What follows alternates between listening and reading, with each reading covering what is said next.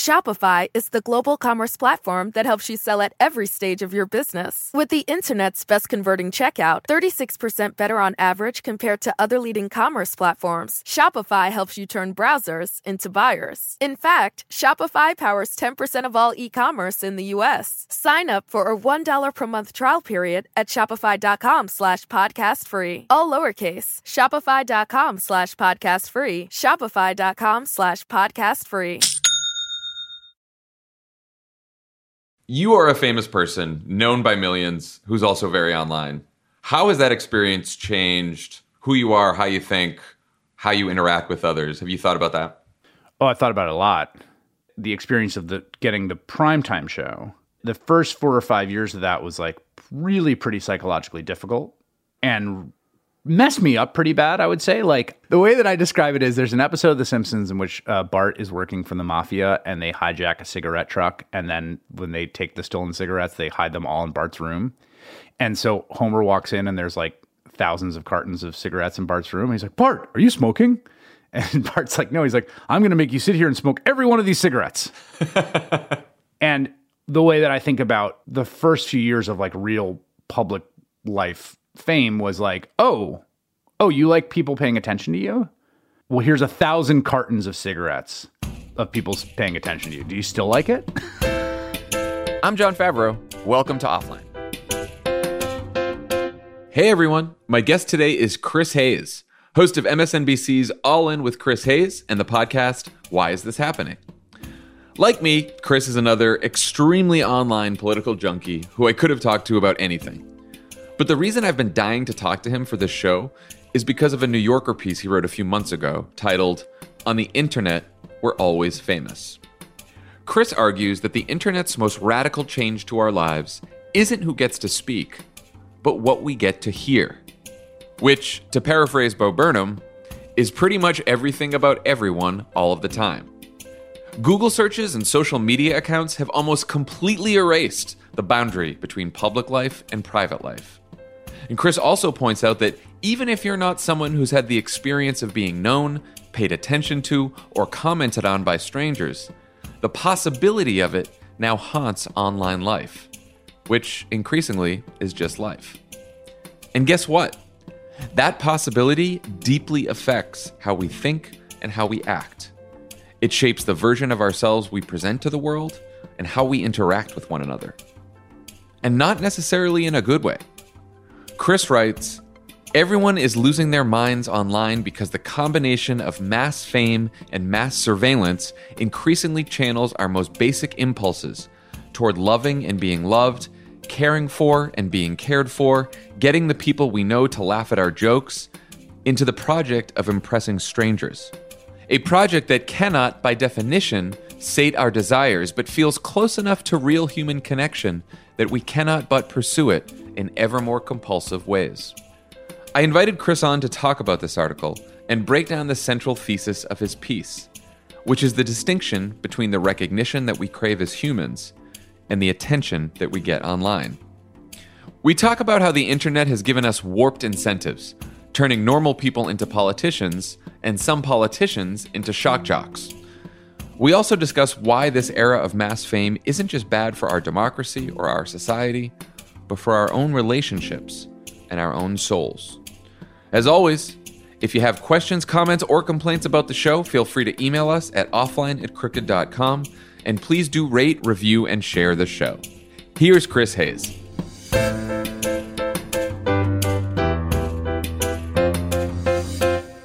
Chris Hayes, welcome to Offline. Uh, it's good to be here, offline, online with you, uh, remotely. We were supposed to do this in person, but but now know, we're, do- we're doing offline, online. COVID got me. So you wrote a piece for the New Yorker back in September that I've been wanting to talk to you about since the first episode of this podcast. Uh, and it's not because you argue that the internet is bad. Most guests I've talked to have come to that conclusion, at least partially bad. Um, it's sort of why you think the internet is bad. You write the most radical change to our shared social lives isn't who gets to speak, it's what we can hear. Can you talk about what you mean by that and and why you think it's an even bigger change than who gets to speak? So we are creatures, like all creatures, who are bound by certain perceptual constraints of like how much information we can process. And in fact, you know, a huge part of what our systems are doing, whether at the preconscious or conscious level, is like constraining that. because the, the fact of the matter is, there's a theoretically infinite amount of stimulus at all times present in every single moment. Like right now, I'm looking at you. There's a bookcase behind you. I could, like, my attention could just like focus on like each individual book behind you. And if it did that, like my system would go haywire. I wouldn't be able to like focus on you and like actually talk. So we we actually have this incredibly unbelievably sophisticated system that's like screening out stuff all the time. Yeah. And the one of the big changes now is at the conscious level, not the preconscious level, right? So, so at the perceptual level, we're still doing that because we can't really mess with that wiring. But we also have to do that at the conscious level, which is like we have to focus on stuff. and We have to like not listen to stuff. And you know, I, I compare it to just being in a room where like if you were at a cocktail party and like you and I are having a conversation, but literally everyone has a bullhorn like I, it just would be very hard just at a basic level to function where I, I, would just i would be a little overwhelmed. And if you've ever been in those situations if you've ever been in a room of like you know four year olds at a birthday party you know where everyone actually is screaming you you it's very very hard uh it's very hard to focus. And that's just like sort of at a basic level. But then it's also that humans are weird. We're all weird. We all have our weird tics. We all say stuff that's dumb and wrong all the time. And so it's just necessarily the case that like we're just hearing a lot of that all the time in, in at a level that we never have before. Like access to publishing your inner thoughts is so distributed now. And access to hearing people's inner thoughts is so distributed now in a way that's just totally unprecedented, right? In human civilization. Like it's an order of magnitude different that experience of of the world I think is a profound, almost like epochal break uh, in terms of how we make sense of the world, how our politics work, how our society functions. You're constantly hearing this sort of cacophony of opinions and takes and views and jokes and sometimes great stuff, like things you wouldn't hear otherwise that's just overwhelming the, the, in some ways it's sort of overwhelming the basic um gatekeeping focal faculties that we have and need to kind of like function. Well i think it's a fascinating thesis because there are so many consequences you can point to that come from this.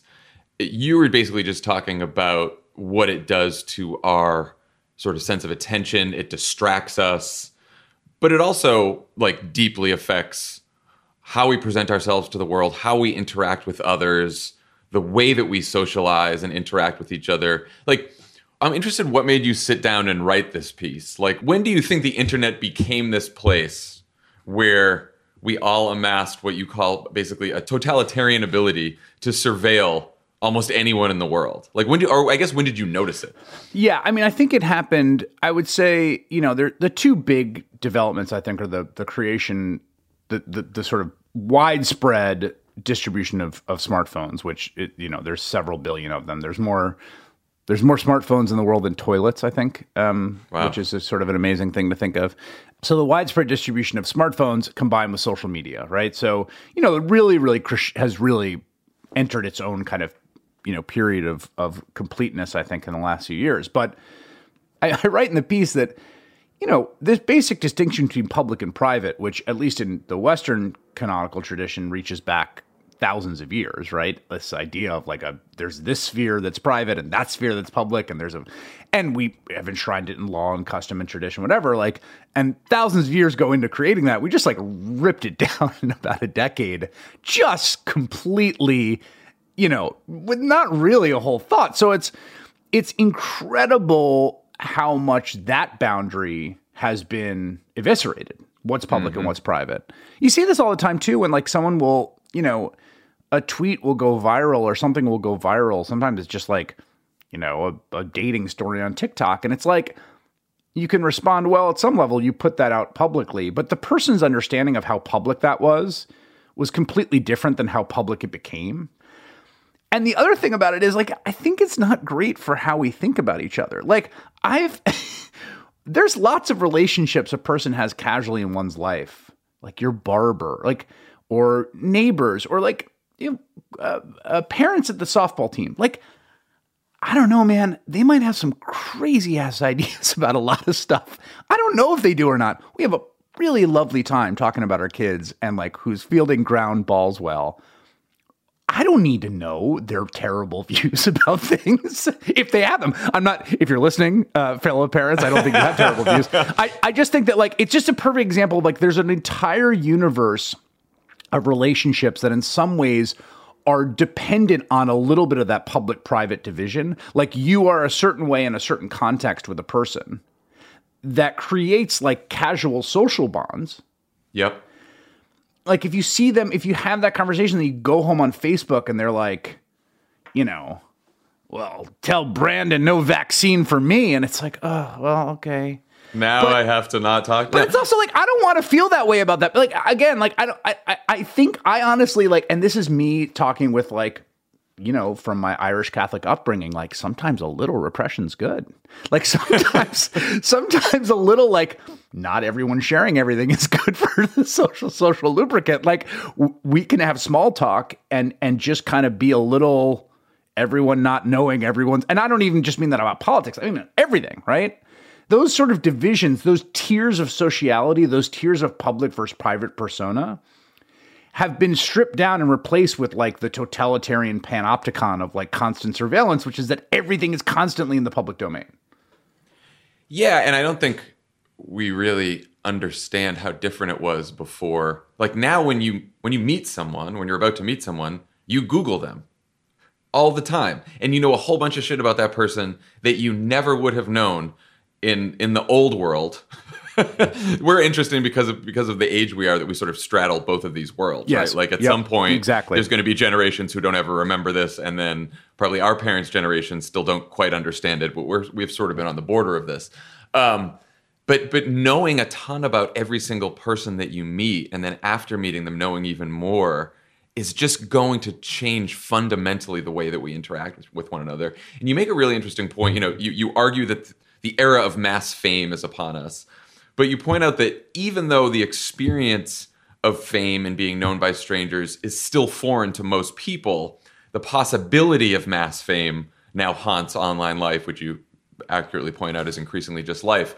How do you think the possibility that you might suddenly become known by millions of strangers shapes the version of ourselves mm. that we present to the world? That's a great question. I mean, let me just take a step back and say that. So part of part of the point of the essay and part of the thing that I was I've been wrestling with. So one of the things that's hard, and I think you've been thinking this through because I've listened to this this podcast. Like, you don't want to be old man yells at cloud, and you don't want to be like kids these days, and you don't want to like it used to be like this, and now it's like this, and I don't like the way it is. And, and there's also this question of like, well, what's new and what's not right? So like what what are we dealing with? And th- that was actually one of the starting places for this essay. I was like okay what is actually new here?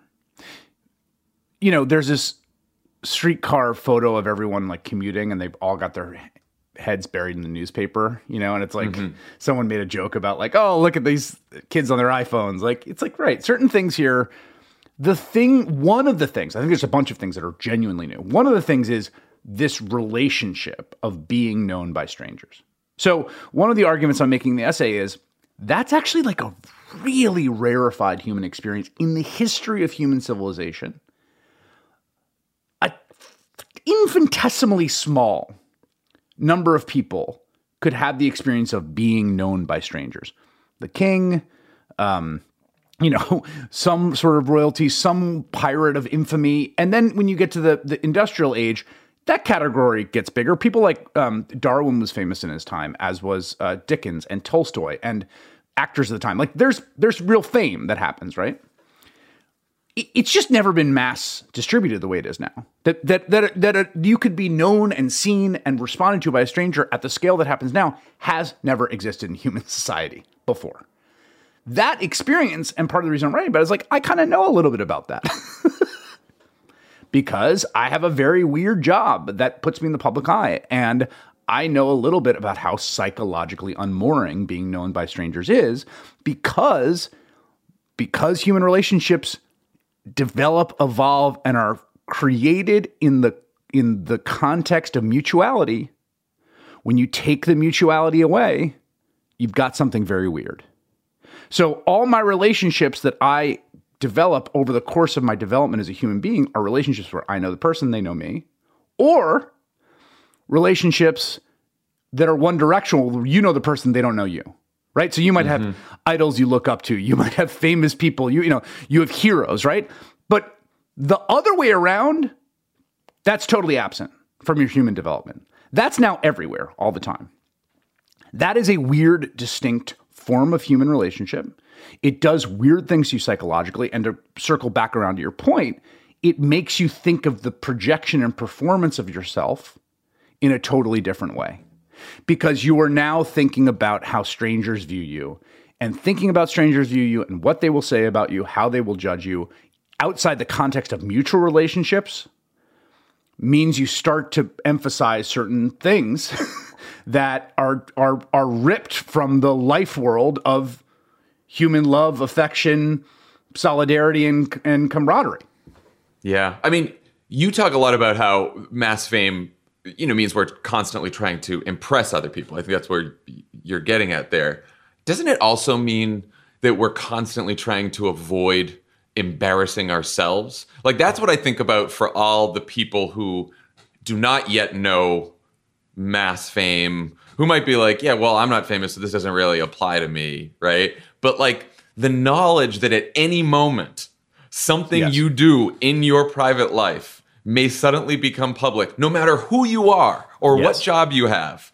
Like that has really got to fuck with people's heads yes. and their sense of self and how they behave uh, just going through their lives, right? Right, and I make the point, right, that like the idea of the totalitarian state was that it it created incentives on behavior, right? Like so even if you weren't being spied upon, you knew you would be and and so it would change the way you acted. And like there's a i think there's a corollary here about if everything is happening in public. Now the thing that makes all this so complicated right is that it's voluntary. I mean it's just, it is and it isn't right? It's sort of compelled now i think in the generation below us by social norms. It's compelled by extremely sophisticated engineering that you know has produced a, a, a, a world in which you know there's a sort of addictive quality of the thing but yeah, I think it does change behavior. And even for the people that are listening to this and thinking like, well, I don't no one knows me. It's like you've interacted with a stranger online most likely.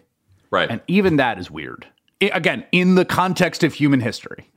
like and again, this is really generational. I think that you know, the younger you are, the more native you are to the environment of constant social media life world, the more that like it's just what the performance of self is. And again, that's not new too. It's just the scale, right? Because like when you're 16, you're performing yourself all the time, laboriously. I mean, yeah, you know, it's just like, if, you know, what do I wear and who am I? Am I this kind of person? Am I that kind of person? You're thinking about that all the time, and some of that never goes away. I mean, we're humans and we we think about all this stuff all the time, but again the scale and the and the kind of input you can receive and again yes that specter of like virality or that specter of blowing up or something or what that would mean just looms over all of it my theory of this is that it it's making people who are not in politics and and people who who don't even pay attention that much to politics act like politicians or public figures, right? Because you want to both capture the attention that a politician does and you want to be respected like uh, many politicians do, but you also are not really allowed to think out loud, make mistakes out loud, grapple with difficult right. questions out loud in public anymore because if you say something dumb, that could be it for you. and I, I, I think there's a few things about that so interesting. So one of them is like I've been seeing people, you know, I've been seeing people with like Elon Musk talking about like you know, sometimes you'll see people talk about someone like that, like this dumbass, you know, and like, yeah, Elon Musk's tweets don't make him seem particularly bright, I have to say. but it's also no. like if you ever zoom into like, I mean, like I don't know what Albert Einstein's tweets would have been like, or Darwin's, or like God knows, Tolstoy was a complete weirdo. Like they're like people are weird. They're weird, and they can be utter. I mean, Mozart. Can you imagine Mozart's Twitter feed? Like that guy was yeah. a Looney Tunes. Like people can be brilliant geniuses in one arena and completely either monstrous or or ridiculous or superstitious in another domain and we now get to see like all of that about a person yeah. in sort of a fascinating way? No, I, I I always thought that because like I I had met Elon Musk a few times before he was really big on Twitter, and I would always tell people the guy is fucking weird. Weird. He's one of the weirdest Weird. people I've ever met. They'd be like, yeah, but he's a genius. He's amazing. Blah blah blah. And then he started tweeting a lot, and it's like, yeah, see, now Yeah, yes, everyone gets right. to see that, and you didn't even have to meet him, Right. because we hear everyone's thoughts all the time. It's also the fact that like so wait, to go back to this politician idea, this is I think this is interesting and worth pressing on because I think there's something a little complicated happening and I I sort of agree and sort of disagree. Let me just put my cards on the table, which is like I'm working on a book about attention. Um, I and and I'm in the grips of of wrestling with this stuff, and, and I think that sometimes when you have a thesis you're working on, it makes you a little monomaniacal, where like you want to fit everything into that framework. So I'm probably guilty of that a little bit. But on the on the politician thing, what's interesting, right, is that in, in some ways it's a little bit the opposite. And here's what I mean: the notion that you had when you someone like say he's like a politician or he's very political. Generally, what you mean by that is he doesn't he or she doesn't say anything that offends people. They're kind of trying to be liked by all people at all times. Mm-hmm. But there's another personality produced by social media too, which is the opposite of that, which is essentially negative attention seeking. Donald And- Trump. Right, or or Elon Musk now. And negative attention seeking is the opposite of like being like a politician, but but there's something about the the ping of endorphin.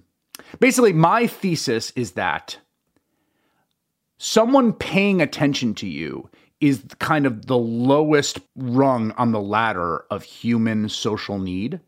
So like on the bottom is attention, and then above that is recognition. And then above that is love. And like mm. love is rarefied, and you're only really going to be truly loved by people you have mutual relationships with. Recognition is something that you can receive from people that don't know you. Like they really they see you. Attention is the lowest. Attention can be positive or negative. There's all kinds of ways to get attention. I think we like attention, and the structure of the networks incentivize attention, which also, in a weird way, incentivizes a whole form of performance that's actually the opposite of a politician. It's like negative attention seeking. So that's another Yeah. really weird part of that because in other parts of life, that is really rare. In in in the context of like mutual IRL interactions, you sometimes meet people who are kind of like performative assholes and they're like Yeah. they're a pain in the ass. It's not that common a trait, but it's really common online. Shopify is the global commerce platform that helps you sell at every stage of your business. With the internet's best converting checkout, 36% better on average compared to other leading commerce platforms, Shopify helps you turn browsers into buyers. In fact, Shopify powers 10% of all e-commerce in the US. Sign up for a $1 per month trial period at shopify.com slash podcast free. All lowercase, shopify.com slash podcast free, shopify.com slash podcast free.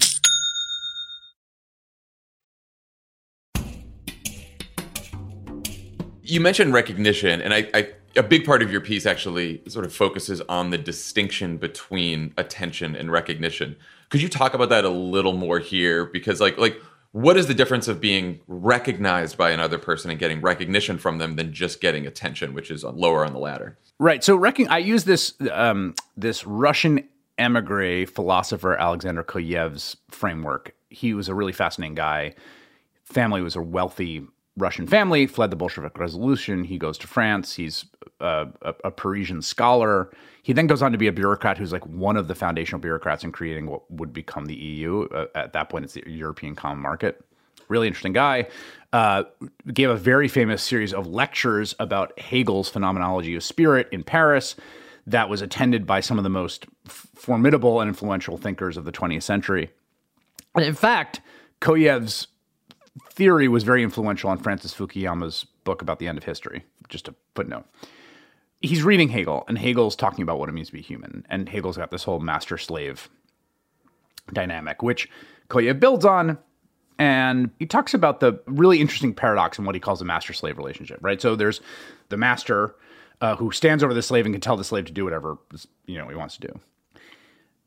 The master seeks recognition because seeking recognition is what we want as humans. And what recognition is, is to be seen as human by another human. It's a condition of mutuality. You see me as a human, and I know you see me as a human because you're another human.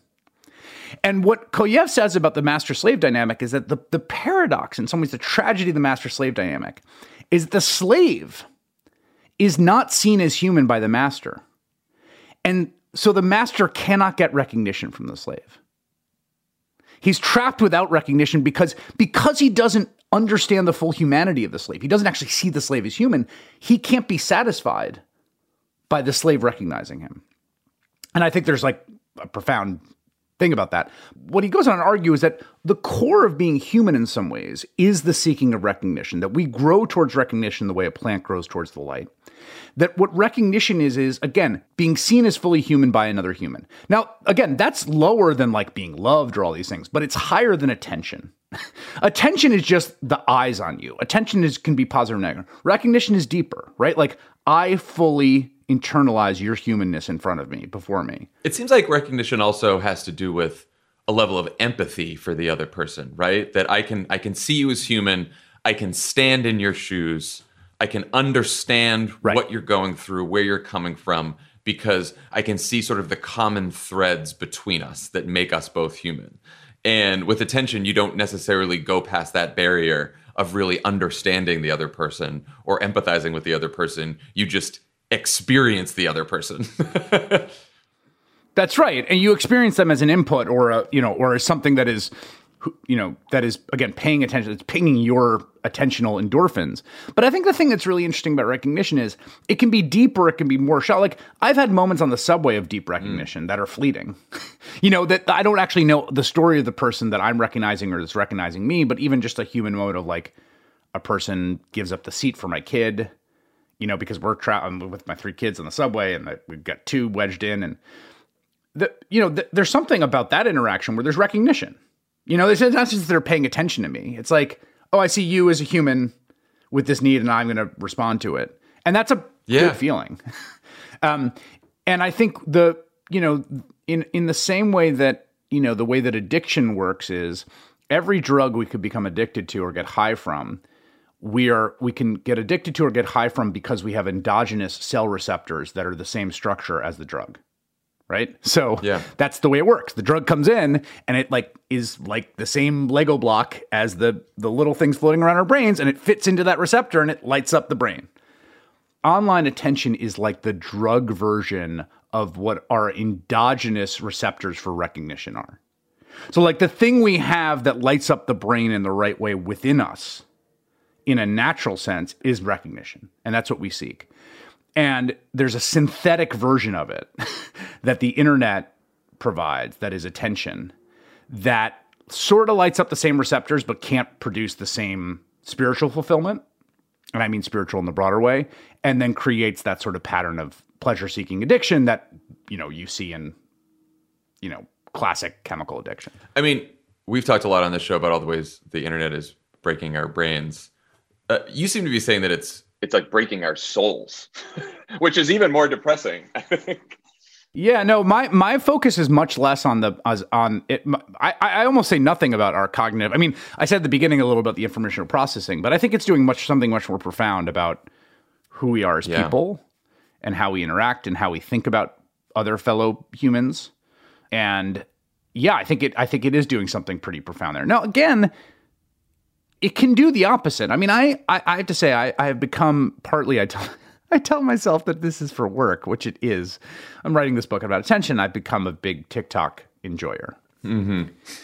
Now, I love TikTok to me is like, it, it, it, I'm sure there's lots of corners of it that are terrible. The, the corner of TikTok I have is pretty delightful. It's a lot of people making sandwiches and then cutting them open and showing them to the camera, which is just, I can watch that forever. It's people restoring very old pieces of machinery or equipment which look terrible and then after two minutes look bright spinning new. After they spent like clearly like 150 hours where like the the actual thing they restored maybe cost 1099 so it's yeah. a hilarious undertaking.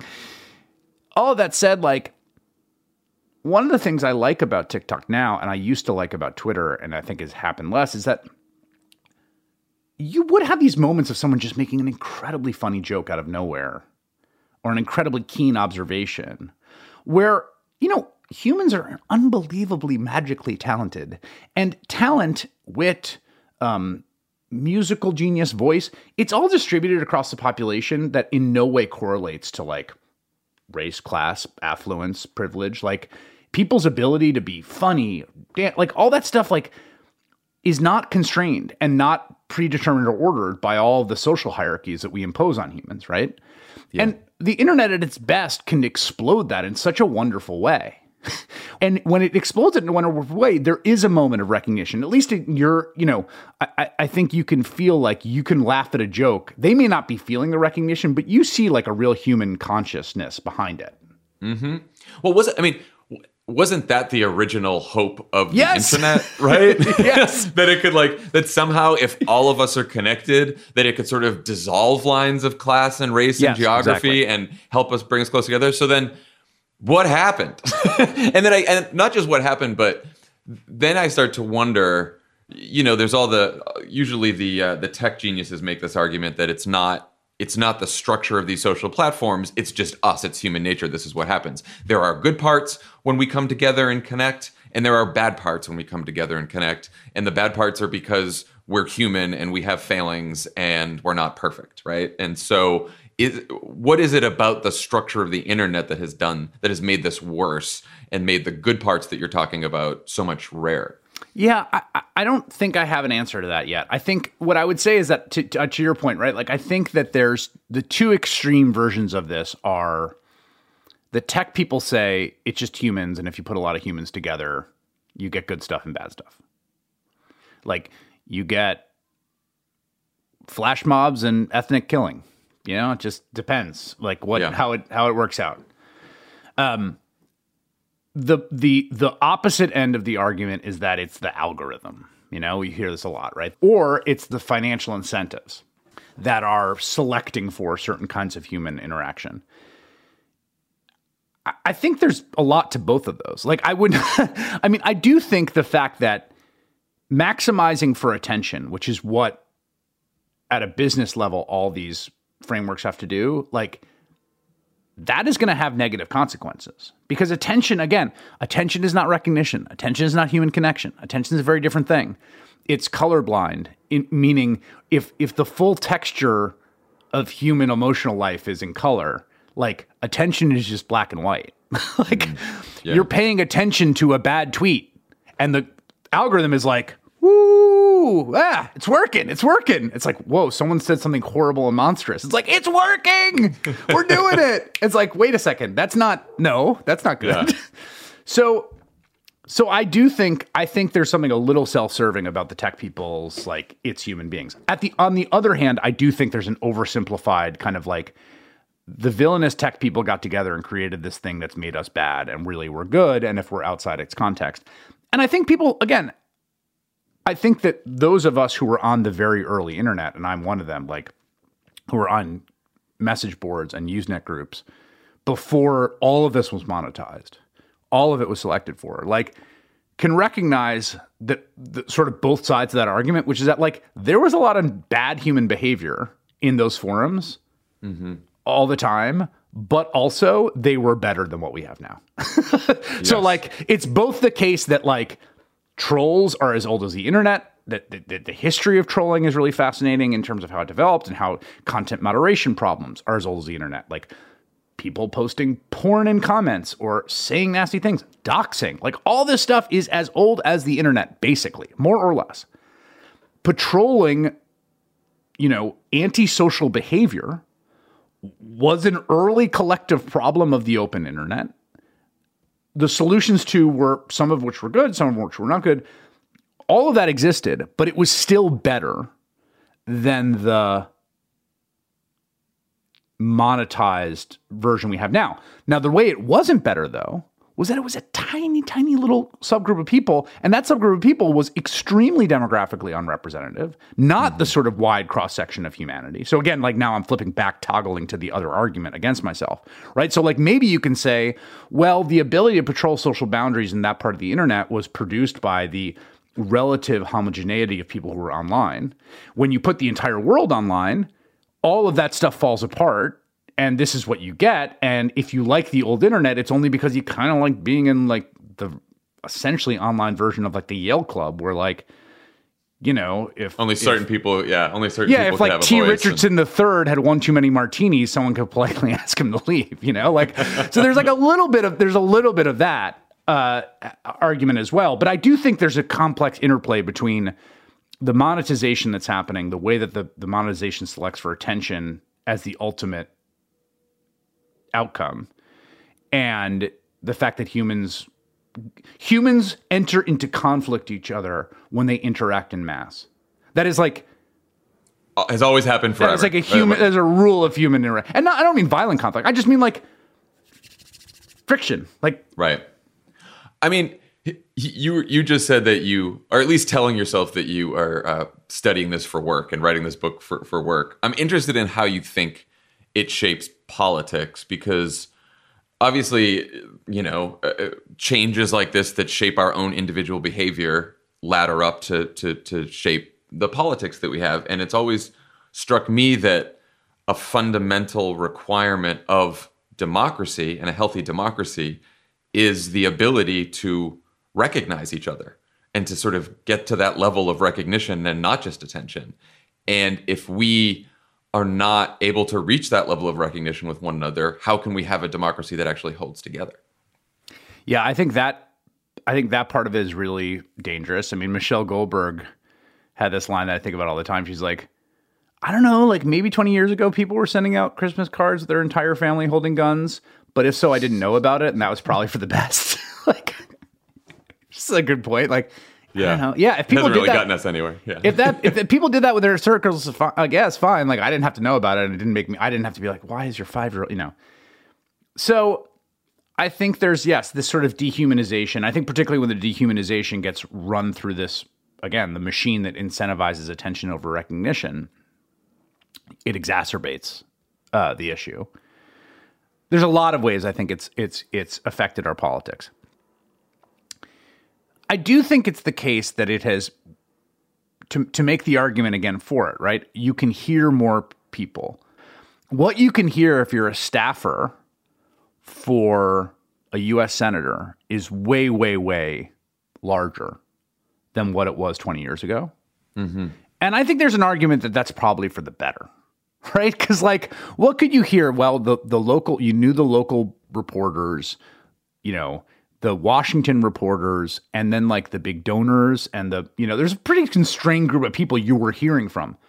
Maybe the phone calls you'd tally that. Now it's like, and I do think that that's had some positive effects. You know, I mean, I think this sort of question of representation, um, the fact that people who did not have a way of being heard before can be heard now does actually have tangible effects.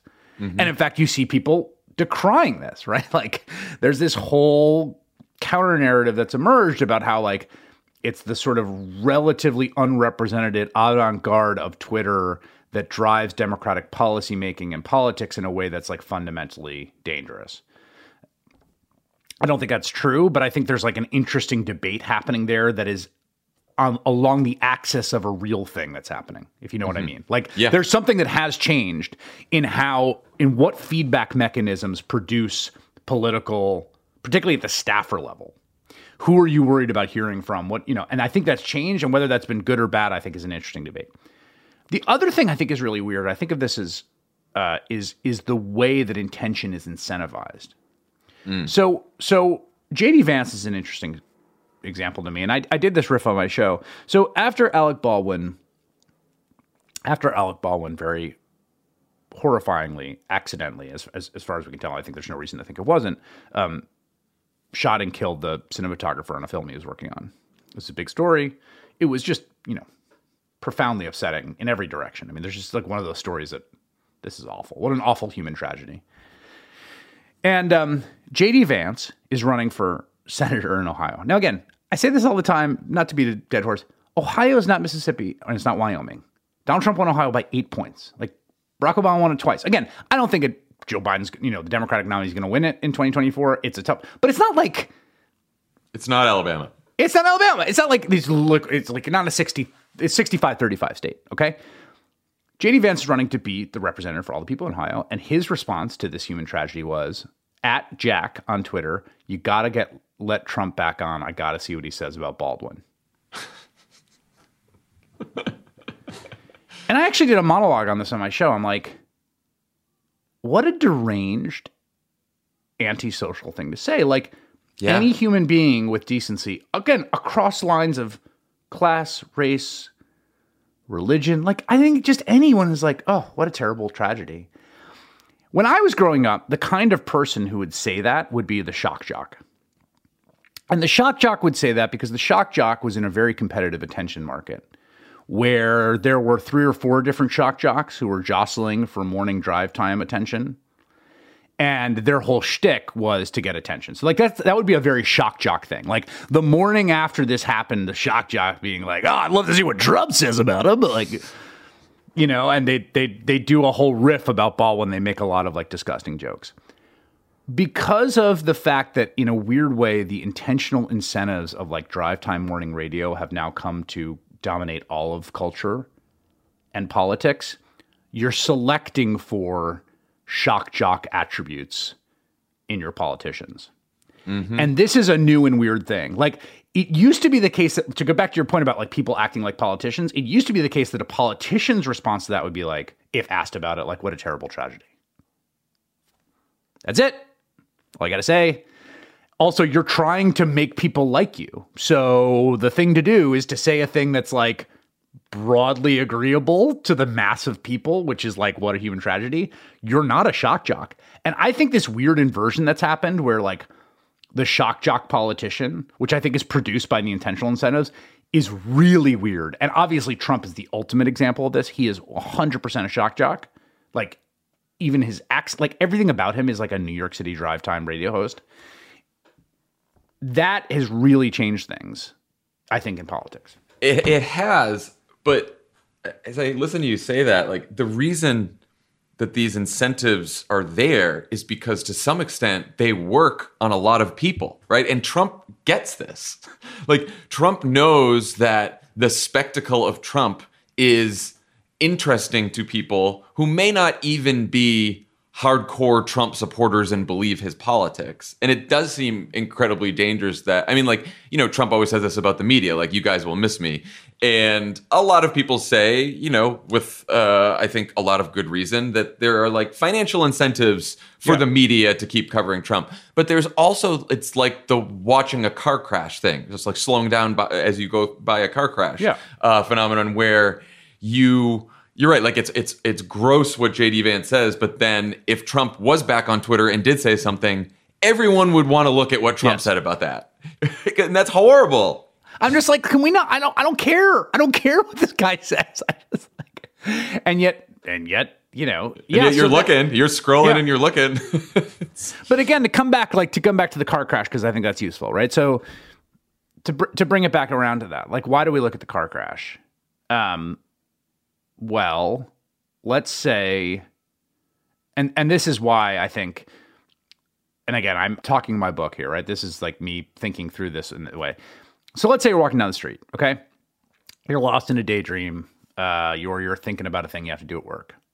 Uh, your perceptual system's hunting in the background and it's taking in the information it needs to like for you to walk. It's almost doing it almost like, you know, it's almost like sleepwalking, right? Like that thing where you drive to a place happens in LA all the time, particularly. And like you get there and you're like, I don't remember a single second of that drive. Like I took three left turns and I couldn't tell you which ones, like what, like it just happened, right? Mm-hmm. An amazing miracle of, of how the human perceptual system works. And all of a sudden, a car runs a red light and slams into a stop sign right by you, a few feet away from you, right? All of your attention is suddenly on that. And that's not volitional. Okay. Right. You can't control whether you pay attention to that or not. That is from the deepest parts of you. This is a thing that makes attention different than other parts of us, which is that it can be compelled involuntarily. So, labor is another thing that is ours, the product of our thought and effort and toil. And it could be coerced from us, whether through, you know, in the plantation system of uh, chattel slavery or through, you know, you got to work to eat. But it can't be taken at the involuntary level. like you actually have to do it. Attention can be taken at the involuntary level. right that aspect of it, that dimension of it. So when you talk about the car crash, there's a reason we talk about the car crash because when you look over the car crash, now at that point you're sort of doing it voluntarily, but the reason the car crash is doing that and the reason that we have rubbernecking on the road is because you've got a whole set of very complex and sophisticated psychological and cognitive processes that are looking out for things that will kill you. Yes. so, so well, I mean, you know, there is that, but that that's on the like survival level, right? And this is all sort of involuntary. You talk about um, no, but my the, point is there's a connection between the two, right? Like I think that those processes can be played with at the at a much higher level around things like threat, death, sex. Like, there, you know, when you go back to what was the earliest successful mass media in the tabloid penny press, it was all crime, death, stuff. Right. But you mentioned in the in the piece that um that George Saunders essay, uh, the brain dead megaphone, which I thought was the perfect sort of analogy for, and you mentioned you, you you connect it to Trump, but also sort of how politics is today. Can you talk about the brain dead megaphone a little bit?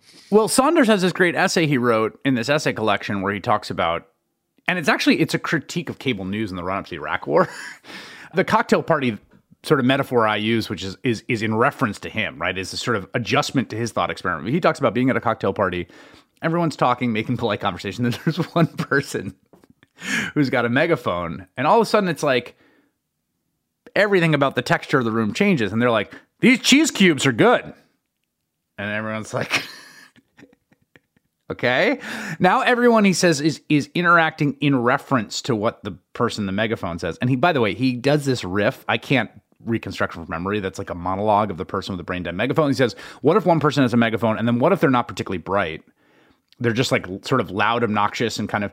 And and his monologue is like almost verbatim what a Trump monologue would be. And this is 15 years before Trump runs for office. And his point is that once that enters the room, like everything revolves around it. No, nothing can, no conversation can now happen independent of the brain dead megaphone.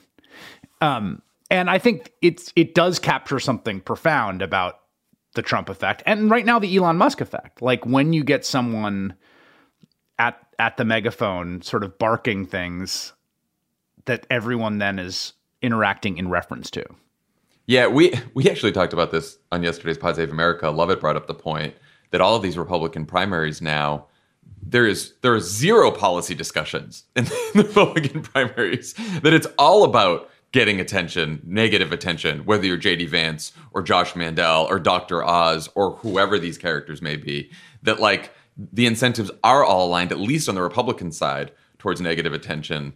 Then I think back to 2020 and I'm like, well, Joe Biden did win the nomination and then the presidency on our side, and he did he he's not brain dead megaphone guy. no, he was the opposite. And in fact, I think that like that's again like there's if you go back to the original point I was making about the shock jock, there's a reason politicians didn't used to talk like that. Right.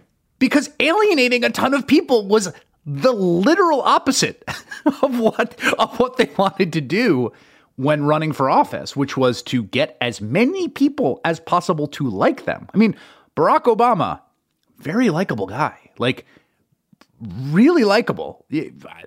I met him when he was a state senator, and yeah, he had a real talent for that.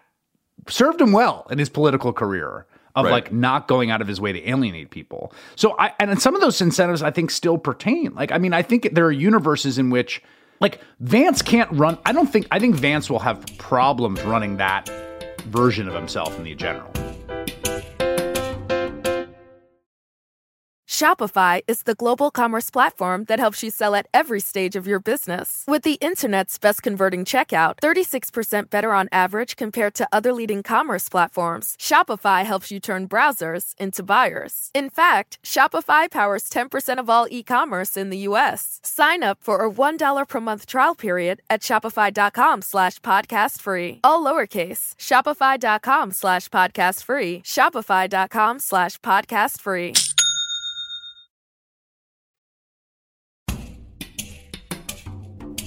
You are a famous person, known by millions, who's also very online. How has that experience changed who you are, how you think, how you interact with others? Have you thought about that? Oh, I thought about it a lot. As uh, Yes, a lot of thinking about it, a lot of therapy.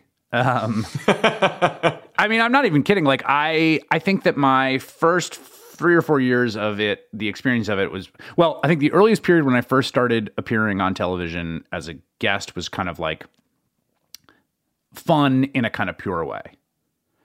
And I've always been a performer. I did acting in high school and in college. I did a lot of theater. Um, I've always liked performing, and so I was, I think, disposed towards it, acclimated towards it. I think I've always had like an attention thing. I've wanted people to pay attention to me, um, which is not universal at all. Lots of people are the total opposite, but I was already in that category. Then I had the experience of the getting the primetime show, and the first four or five years of that was like really pretty psychologically diff- difficult, um, and messed me up pretty bad. I would say. Like I think that you know the. the way that I describe it is there's an episode of The Simpsons in which uh, Bart is working for the mafia and they hijack a cigarette truck. And then when they take the stolen cigarettes, they hide them all in Bart's room. And so Homer walks in and there's like thousands of cartons of cigarettes in Bart's room. He's like, Bart, are you smoking? And Bart's like, no. He's like, I'm going to make you sit here and smoke every one of these cigarettes. Which is like an old timey way that you would like cure a kid of or a teenager who wanted to smoke. And the way that I think about the first few years of like real public life fame was like, oh, oh, you like people paying attention to you? Well, here's a thousand cartons of cigarettes of people paying attention to you. Do you still like it?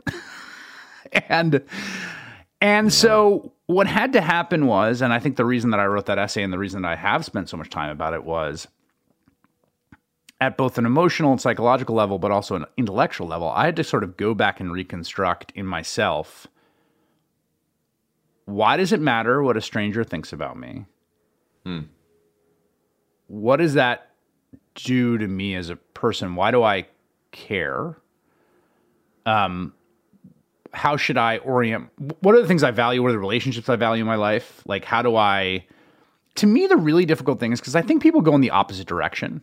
Like, there's definitely a there's a Kanye temptation of like, F the hater. Like, I don't care. I don't care what anyone thinks about me. It's like, well, caring what other th- people think about you is kind of the foundation of like civilization. So you don't want to go that far of like, I don't care what anyone thinks about me. But you can't care too much, and you have to sort of figure out how you manage that, how you manage those psychological inputs. Yeah. I mean, there's also a utilitarian case for why people like you and I care about what people think of us. We're both doing jobs where we're trying to persuade other human beings. We have certain beliefs that we're trying to pass on to other people, that we we have strong beliefs about politics and opinions. And if everyone stopped paying attention to us or caring about us or if we said things that pissed a lot of people off, then the people that we're trying to reach may not listen to us. It was it was so much easier in some ways. I thought about like, and maybe this is because I like I come from an academic background and I love like being in college so much. But when I was writing speeches for Obama, like you could sort of think out loud during the speech draft, right? Like, what is the argument we're making in this speech? How do we get it just right? How do we get the nuance right? How do we say, oh, this is mistaken, this is too harsh, this isn't harsh enough, right? And you go back and forth, and then you finally have the draft. Now it's sort of like it's always you're always playing with live ammo. you're just talking, right? You prepare, right? I prepare for the pod, all that kind of stuff. But your tweets, everything else, is just out there. And there's very there's less room for error in sort of groping for an answer, a conclusion. You just kind of have to keep going. And it's a little bit more of a high wire act. It is a little more of a high wire act. I think it also like it weirdly incentivizes certainty, you know, or the Yeah. performance of certainty in a way. like, Totally.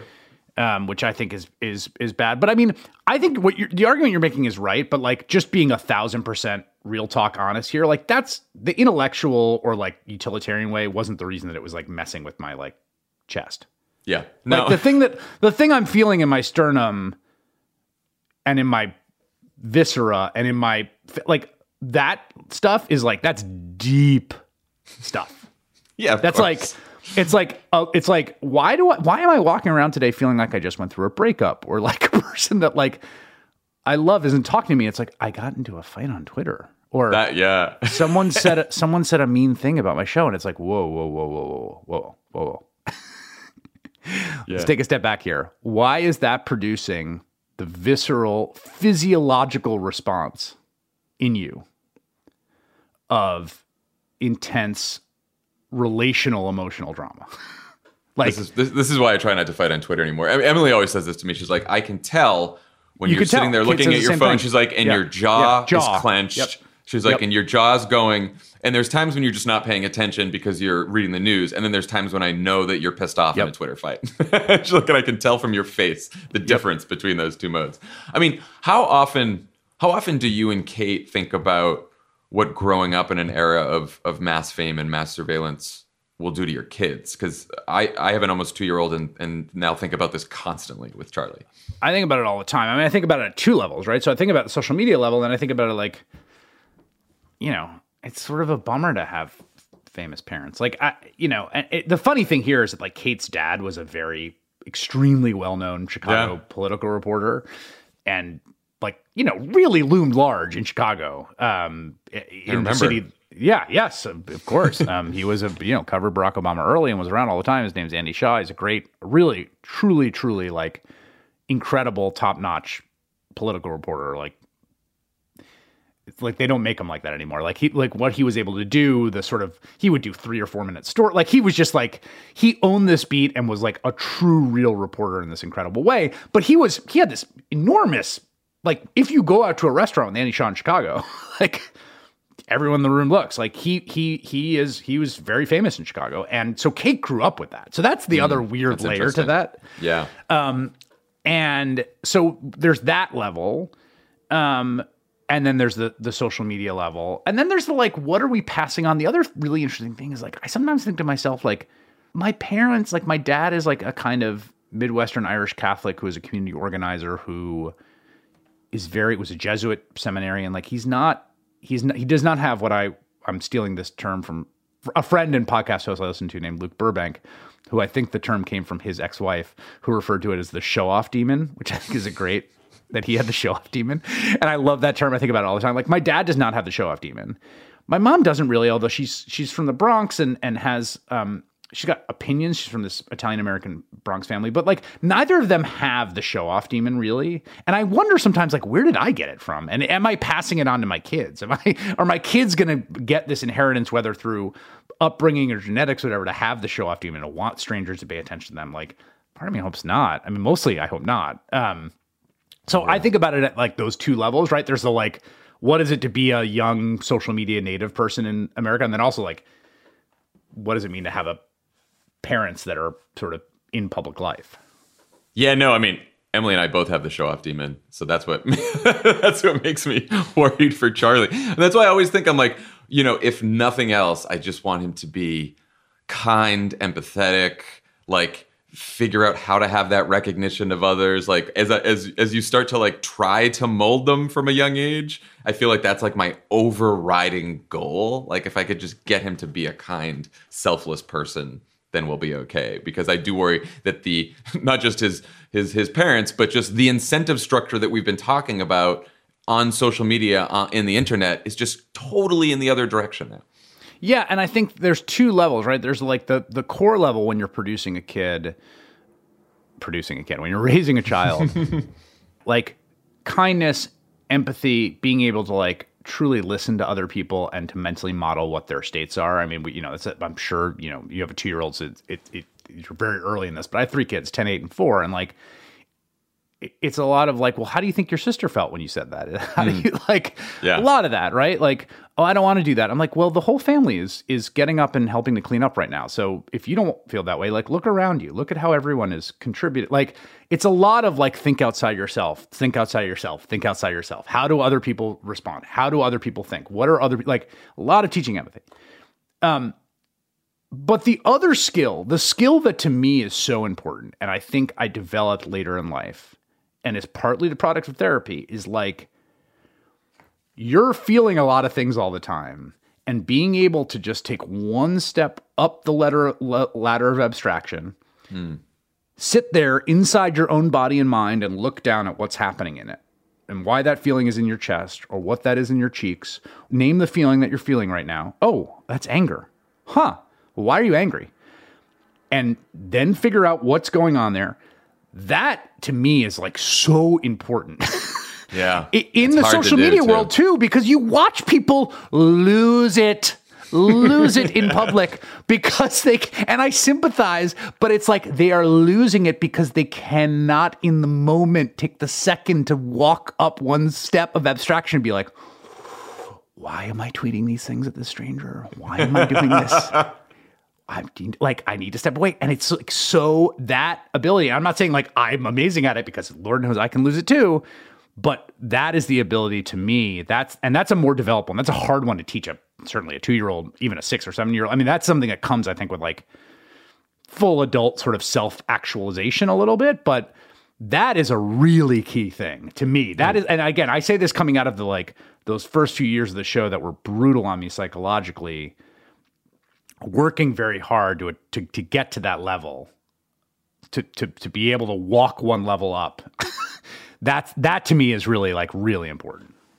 40 years old, still working on it. I mean, it's, Yeah, it's some, I mean- as someone who like internalizes all those things until the point where it actually like affects my physical health. right yes yes, I can tell you that I'm still working on it.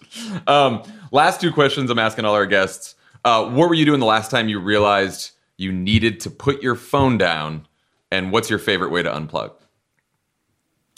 Um, needed to put my phone down was was probably this literally this morning getting my daughter ready for school hmm, my youngest daughter ready for school it's like there's something about the morning that's tough because it's like particularly like the we're you and i are speaking the i don't know if you don't want to time date this or not but we're speaking the morning after a draft opinion overturning roe v wade leaked Yes. you know, there's that that feeling in my head of a just the oh my god, but then also like I got to do a show tonight that's going to be about this, so I need to be. Who are we booking? What are we? So there's like that that that clock is ticking in the back of my head. We're counting down till 8 p.m. But it's also like I have this morning with my kids, and so that was you know the last time. it's like a few hours ago. In terms of unplugging, like I have found, you know, family hikes are great for unplugging. Um, I've been cooking a lot more recently. I make pasta with my kids, and that has become this really cool tradition. Kate's an incredible cook and baker, and she makes bread. Again, these are both like sort of a little pre-pandemic, but really got sort of flowered in the pandemic, and now we kept doing them. But I find the just the tactile nature and like t- making fresh pasta for a bunch of people takes a really long time. So it's like a few hours of That's good. just focus and we put on Italian music in the background and um so that that's been that's been really really uh, great also chopping wood um Wow, I really like look at you. I re- I really like chopping wood as a as sort of a zen thing and and sort of chopping up trees uh and and doing that kind of thing but but it's a struggle all the time. I mean, I, you know, again, I'm not like any sort of model for anyone in my online habits. No, it's, it, the best answers tend to be things where like you really do have to use both hands to do the activity, so that you can't even have one hand holding the phone. Chopping wood, making bread, that, Yeah. that kind of stuff. Uh, Chris Hayes, thank you so much for uh, for joining offline. Really appreciate it. This was great.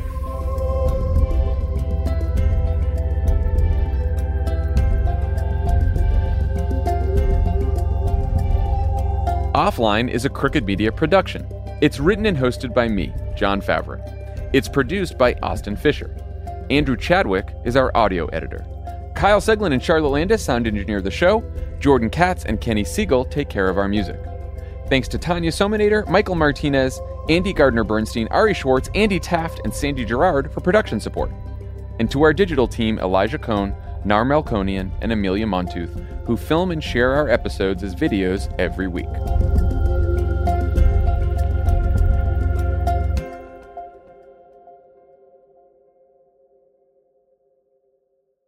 Your business was humming, but now you're falling behind. Your teams are buried in manual work, tasks are taking forever to complete, and getting one source of truth is like pulling teeth. If this is you, then you should know these three numbers 37,000. That's the number of businesses that have upgraded to NetSuite by Oracle. NetSuite is the number one cloud financial system, streamlining accounting, financial management, inventory, HR, and more. 25.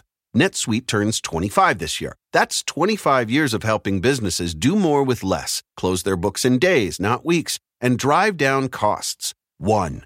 Because your business is one of a kind. Get a customized solution for all your key performance indicators in one efficient system with one source of truth. Manage risk, get reliable forecasts, and improve margins. With NetSuite, it's everything you need to grow, all in one place. Get your business back to the greatness where it belongs. Learn more at netsuite.com slash podcast 25.